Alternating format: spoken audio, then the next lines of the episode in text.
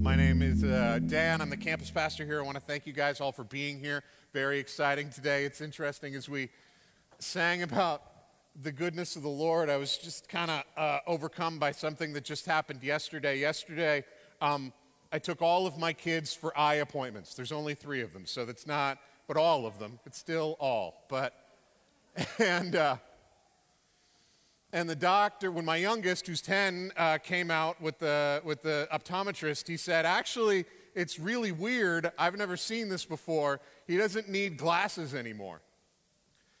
And uh, my uh, my youngest son has been uh, so we were like oh wow that's kind of and he's like i want to see him next week, year just in case like he grows too much the other way but yeah he doesn't need glasses anymore and this made my my youngest son isaac very very excited and that i was like have you been praying not to wear glasses and he was like yeah since i was six this kid has been praying for something for 40% of his life and it just happened yesterday. yeah, you can applaud that. That's God's goodness. So I just want to encourage anyone like, if you have you been praying for something that feels like it's a really long time, but it's still less than 40% of your total life? Keep praying. Keep praying because God does things in His time. So, um, today we're talking about uh, the book of Revelation. I'm kind of like laying the groundwork for this thing as we go through our whole summer series. And I know that uh, when we talk about the book of Revelation, there are some of you that are like, I'm out, forget it, I'm done. No book of Revelation for me, thank you very much. I don't want to hear anything about it. And I'm going to be honest, for most of my life, this was me, right? I was in this camp. I grew up in a church where we talked about the book of Revelation uh, and the end of the world all the time. And then when I became an adult, I was like, I want nothing to do with it. So I was just like, anytime there was like, we're going to do a series on Revelation. And I'm like, I am very busy the next succession of Sundays, right? Okay, so if you're like that, that's okay. I'm, I'm with you, all right? And then there's another group of you over here that when you hear we're going to talk about the book of Revelation, you're too excited. Like you're way into it. You're like, yeah, let's talk about the end of the world. You're like people who 20 years ago went to see that movie Armageddon and then cheered for the asteroid, right? Right? So you're very, very excited. And I want to say, like, you guys, you might have a little bit of a problem with this series just because we're not going to be talking that, about that so much. But we have to acknowledge that this is, we've talked about the book of Revelation in some unhealthy ways in the past that have prevented us from getting into it. I remember when I was a little kid, uh, I was in this group of adults who were reading the book of Revelation, and they talked about the rulers, and someone mentioned, Uh, someone popped up, I wonder if one of the rulers that they're talking about is Joe Ghiz. Now, if you're not familiar with Joe Ghiz, who Joe Ghiz is, that's fine. Joe Ghiz was the premier of Prince Edward Island from 1986 to 1993. And I'm pretty sure that John, writing his revelation of Jesus, was not discussing Joe Ghiz, Premier of Prince Edward Island, from 1986 to 1993. But this was the group that we were in, right? The game with the book of Revelation was to find something that applied to now, right? And I'm old enough to remember when Jesus was going to return in 1988. Eh, if anybody remembers that, yeah, okay, there we are. We got one person right? I'm old enough to remember when Jesus was going to turn and return in 1996, right? I've heard at least seven different world figures being antichrists in my lifetime, right? So if you're in this camp, like we're not, we're, I, I want to help get you out of this camp, right? If you're the person who's like, yeah, I'm going to cheer for the asteroid at the end of the world, I want to move you out here, okay? Because we want to start talking about other things. Because the reality is, when we talk about the seven churches of Revelation, we're talking about seven churches. Can we go to the next slide, please? So, this is John writing a letter to the seven churches in the province of Asia. This is his letter, the same as all of Paul's letters. Grace and peace to you from him who is, and who was, and who is to come, and from the seven spirits before his throne, and from Jesus Christ, who is the faithful witness, the firstborn from the dead, and the ruler of the kings of the earth. Okay? And there's this weird thing that happens to us sometimes in the evangelical church that we get to the book of Revelations and we all forget how to read, right?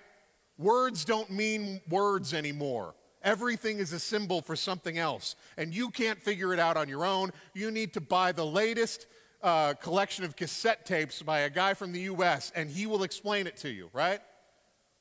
We're not going to do this. This when, when John is writing letters to seven churches in the province of Asia, he is writing letters to seven churches in the province of Asia. Can we go to the next slide?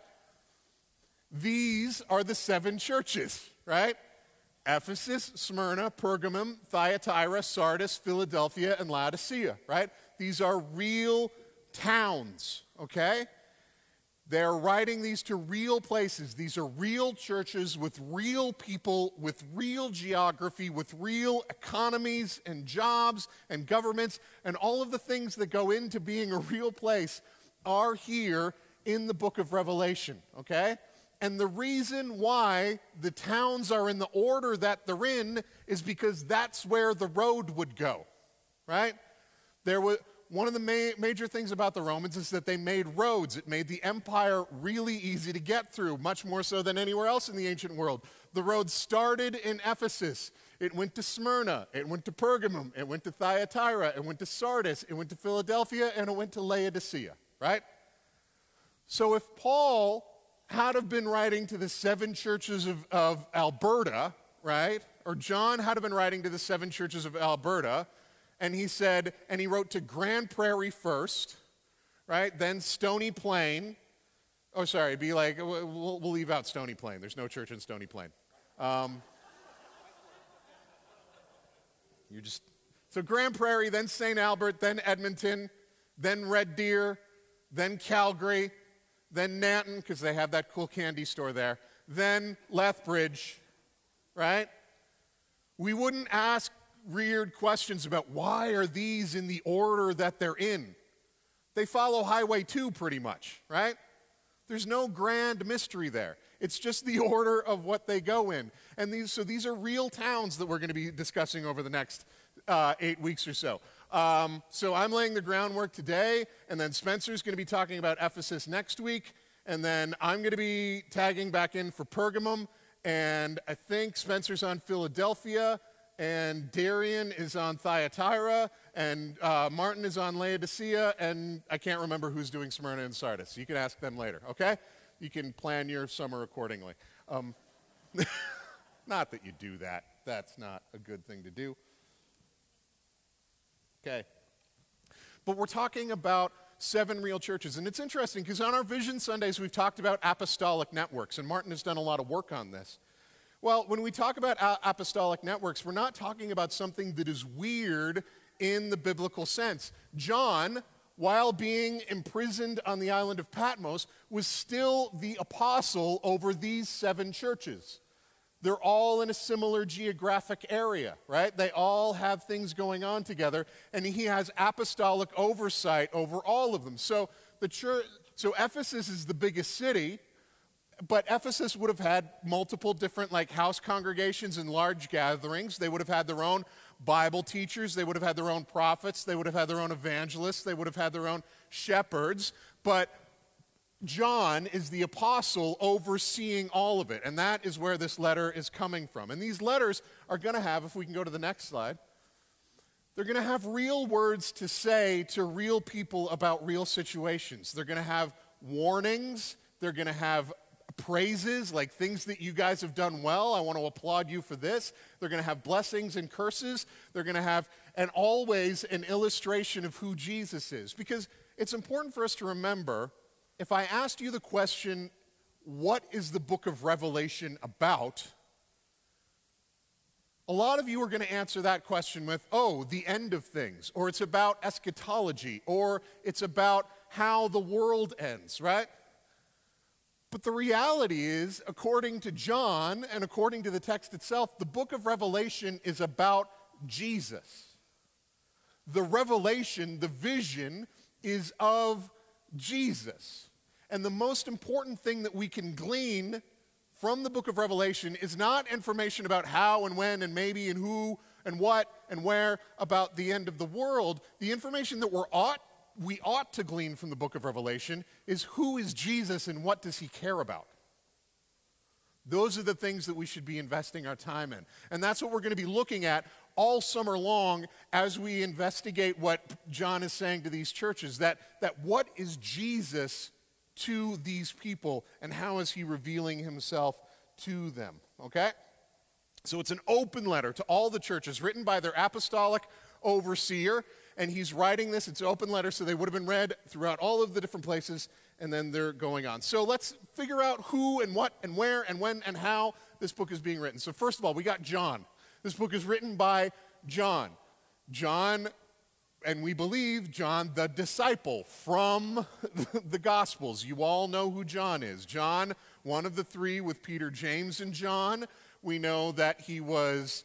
Uh, we know that he was often called the disciple who Jesus loved, and we also know that he can beat Peter in a foot race. That's a weird bit of extra information that is given to us in the Bible, but but John reveals it because I think he just wanted to have one over on Peter for eternity. So,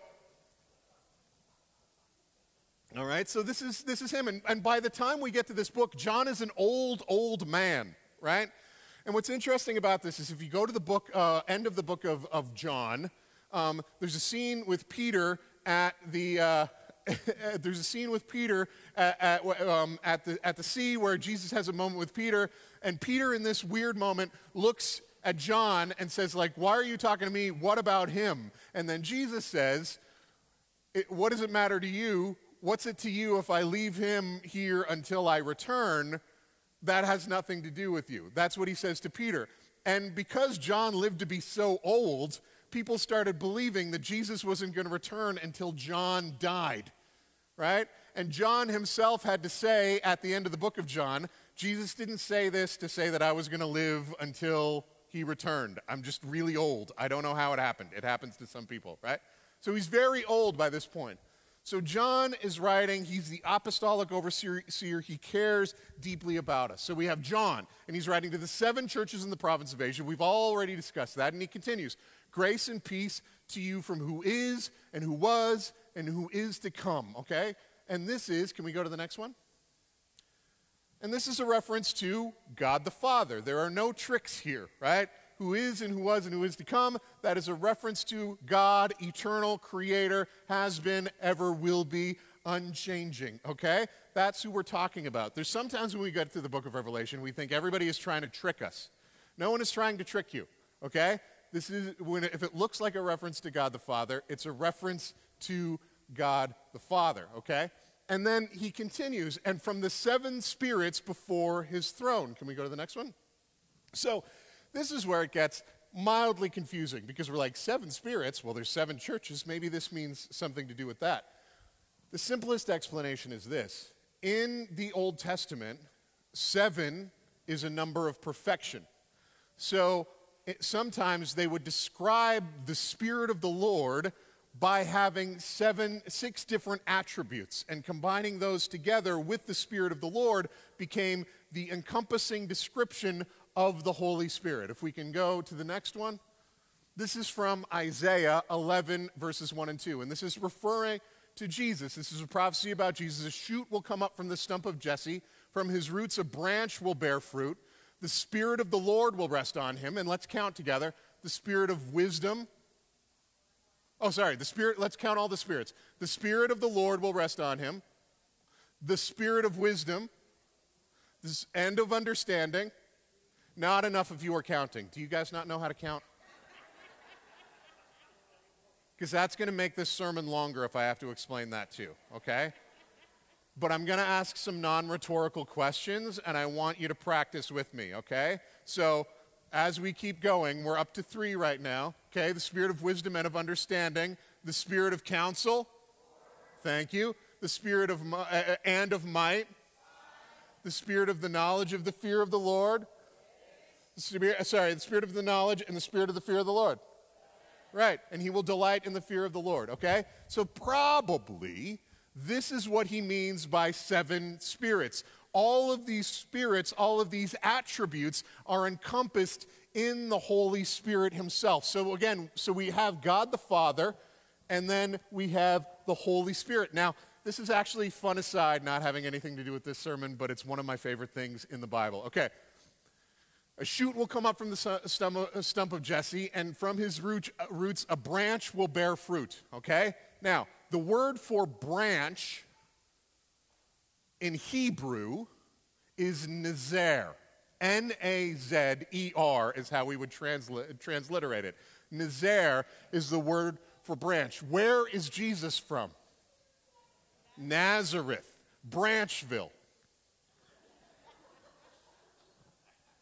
The branch came from Branchville. It's one of my favorite Bible like funny things. It's great. It's lots of fun. Okay, go to the next one. Okay. So we've got God the Father who is and who was and who is to come. We have the Holy Spirit, the seven spirits before the throne, and from Jesus Christ, who is the faithful witness, the firstborn from the dead, and the ruler of the kings of the earth. Now, this is what I want to spend most of our time today talking about because we're talking about Jesus, okay? And he starts to layer on, John does, these descriptions of Jesus. And it seems very clear that what John wants most for these seven churches isn't for them to have the greatest growth strategy. It isn't for them to have the clearest idea of their financial picture. And it isn't even for them to have a strategy to reach the world. The most important thing he wants them to have is a, an understanding and a clear picture in their minds of who Jesus is. And this is really important for us as well, because I believe that the most important thing that we can have together as a church isn't unity, although that's really great isn't a strategy, although that's also really great and, and important. It isn't even a vision, even though that is hugely important, and without a vision, the people perish. The most important thing that we can have together as a church is a clear picture of who Jesus is. Because it's out of that picture of who Jesus is that our lives are going to be changed and we're going to be able to overflow and change the world. Okay? So, Jesus Christ, who is the faithful witness, the firstborn of the dead, and the ruler of the kings of the earth. So, non rhetorical question time, not a trick. Who is the ruler of the kings of the earth? When is Jesus ruler of the kings of the earth? Now. It's not in the future that he's going to be ruler of the kings of the earth, right? Now, then, forever, Jesus is the ruler of the kings of the earth right? Do you think that that might have been important for people who were undergoing persecution? One of the things that we know about the seven churches of Revelation is that they were scared. Some of those towns, they were having their property seized. Some of those places, their leaders were being put in prison. In some of those places, they were being persecuted both by the religious elite and by state uh, run government organizations, right? They were being pre- hard pressed on all sides. And to these people, Paul, John doesn't say to them, like, you should be really afraid of whoever is emperor right now. Or you should be really afraid of, of this religious leader. What does he say? Jesus, the ruler of the kings of the earth now. So, that ruler that might be coming after you, Jesus is in charge of him. That ruler who killed your other pastor, Jesus is in charge of him. That ruler who takes you and throws you into jail, Jesus is in charge of him. Jesus is the ruler of the kings of the earth now and forever. Okay? So let's go back to something that I told you earlier. Was Jesus the ruler of Premier Joe Ghiz of Prince Edward Island from 1986 to 1993? And if, and if Jesus was the ruler of Premier Joe Ghiz of Prince Edward Island from 1986 to 1983, do you think he's in charge of our province now? Do you think he's in charge of our country now? Do you think he's in charge of all of the countries where all of these people are all watching all around the world? Jesus is the ruler of the nations now. Jesus is in charge, and we ought to let that reality affect how we approach the world. Can we go to the next one, please? This just continues. To him who loves us, Jesus, and has freed us from our sins by his blood and has made us to be a kingdom and priests to serve his God and Father. To him be the glory and the power forever and ever. So I would like to make us us to make a short list. And if you've got a pen and paper, write this down. I would like us to make a list of the things that Jesus is in charge of just according to these few verses, okay? So we can can we go back? Can we go back one slide, please? Thank you. Okay. So, Jesus Christ, who is a faithful witness, the firstborn from the dead, who is in charge of life and death? Who is the ruler of the kings of the earth? Jesus. So, Jesus is in charge. Right, so far we have Jesus is in charge of life and death. Jesus is in charge of the kings of the earth. Let's keep going. Go to the next one, please. To whom who loves us. Oh, back, back, back. Sorry who loves us and has freed us from our sins. Who's in charge of the forgiveness of our sins? So Jesus is in charge of that as well. So Jesus is in charge of, of, of life and death, kings of the earth, sin, okay, by his blood. He's made us to be a kingdom and priests to serve his God forever and ever. Who is in charge of our vocation? Our work, our calling. Who is in charge of that? So Jesus is in charge of our life and death Jesus is in charge of the kings of the earth. Jesus is in charge of sin. Jesus is in charge of our work and our vocation, okay? To him be the glory forever and ever. Amen. It continues.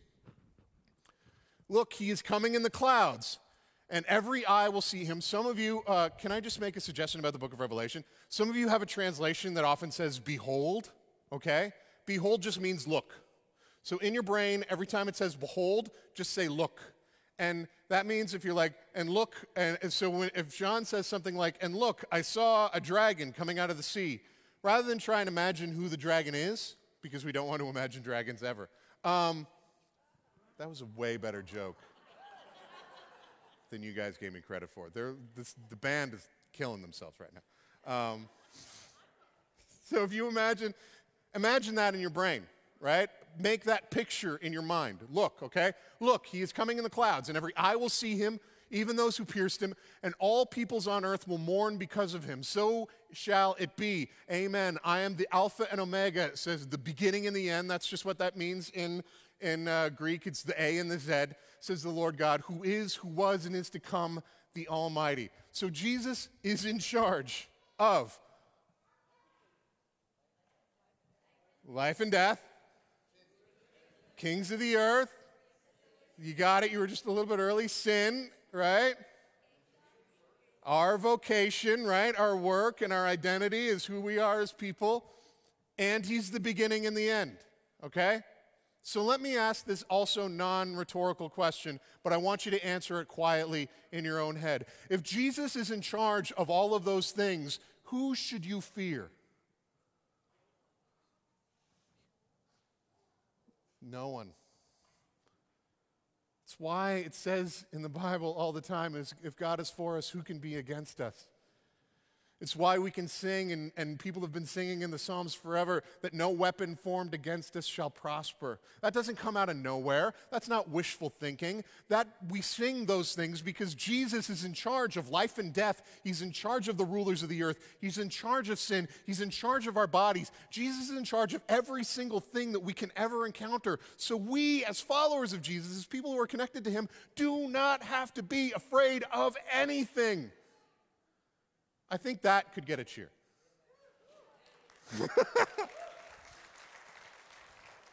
In my entire ministry career, that is the first time I have done that. So I didn't feel great about it, so I probably won't do it again. But yeah, it was fun. You guys did awesome. I felt weird. Um, Jesus is in charge of absolutely everything now and forever. And we need to remember that because that changes everything about how we approach the world. If Jesus is in charge of all of that, do we have to worry about the actions and activities of our neighbors? Do we have to worry about whether or not our neighbor believes the exact same thing about Jesus as us yet? No. We love them anyway because Jesus is in charge, right? Does that mean we have to worry when the person that we like either gets elected or not elected? No, because Jesus is in charge of whoever gets elected. Jesus is in charge now and forever and eternally. Does that mean we have to worry when a musical artist or a, movie studio makes a video or a movie that we don't like? No, because Jesus is in charge of that now and forever, and it's not going to change our eternity. Do we have to worry when things don't go our way in our own lives? Do we have to worry when, as a five and a half year old, we're prescribed glasses and think that this might be our entire life, just being a weird glasses wearer like my dad? Do we have to be scared of that? No, because when you're 10 years old, God can miraculously make your eyes grow somehow. We don't have to be afraid of anything. And one of the most important things that we can do as mature Christians is whenever you hear someone from a stage like this, who looks like me, or who claims to be speaking for Jesus, if they're trying to cause you fear, stop listening to them. Because Jesus is in charge now and forever. And He's in charge of your life, He's in charge of your death, He's in charge of your vocation. It's amazing. There's this one moment in, in, in the Gospels where Jesus is talking to someone, to his disciples, and they're worried about what's going to happen to them with the religious elites and, and, and the, the government leaders. And they're just like, what's going to, or they're a little bit worried about what's going to happen. And Jesus says to them, Don't fear those who can destroy the body, fear him who can destroy both body and soul in hell which is great because Eugene Peterson translates that differently. He says, Don't fear anyone who can just kill you, fear the one who, when, who, when he's killed you, is not done with you yet. We need to shift our eyes away from what is happening in this world and shift our eyes towards Jesus, who is doing amazing things in this world and in us. Let's go to the next passage. This is from 1 John. John wrote this letter as well to his church. This is another apostolic letter that John wrote to his churches, okay? And in this one, he says this There is no fear in love. You cannot love your neighbor as we have been commanded to by Jesus and be afraid of your neighbor. It just doesn't work. But there is no fear in love because perfect but perfect love drives out fear because fear has to do with punishment. The one who fears is not made perfect in love. And I'm going to be honest with you, I haven't been made perfect in love yet. Because I get anxious about is my truck going to last another year? I get anxious about am I going to be able to afford to pay for this renovation that we're in the middle of? I get anxious about are enough people going to like me? I get anxious that there's a weird kind of bump that's happening in my mouth that's never happened before. Am I going to die within a year? I get anxious about all of those sorts of things. But when I get anxious about all of those things, I need to remind myself that Jesus is in charge of life and death. Jesus is in charge of the rulers in the earth. Jesus is in charge of everything. Jesus is in charge of sin. Jesus is in charge of the beginning and the end, now and forever. And knowing that and living in that changes absolutely everything. So I want us to pray together and I want us to stand. If you could stand right now. And I'm not going to get you to repeat stuff because I'm, Martin's really good at that and I haven't quite learned how to do that yet. But I'm going to pray and you guys are going to pray as well in your hearts. But I want us to pray this God, we pray that you would genuinely impress on us your power and your position and your authority in this world. Help us to remember that you were in charge of our life and death. Help us to remember that you are in charge of the kings of the earth. You are in charge of our sin and our forgiveness. You are in charge of the beginning and the end of things. You are in charge of everything now and forever and always. And because you love us, we can go into this world fearlessly sharing your love, sharing your goodness, sharing your grace, because there is no fear in love, and your love is so overwhelming, so all encompassing, that it drives out any anxiety, any fear, anything that creeps in. So we pray, God, that you would that you would so pack your love into us that there is no room for fear. So pack your love into us that there is no room for, for any doubt. Packs your love so into us that there is no room for anxiety. And let us leave here boldly, loving you with all of our heart, soul, mind, and strength, and loving our neighbors as ourselves. And we ask this in Jesus' name.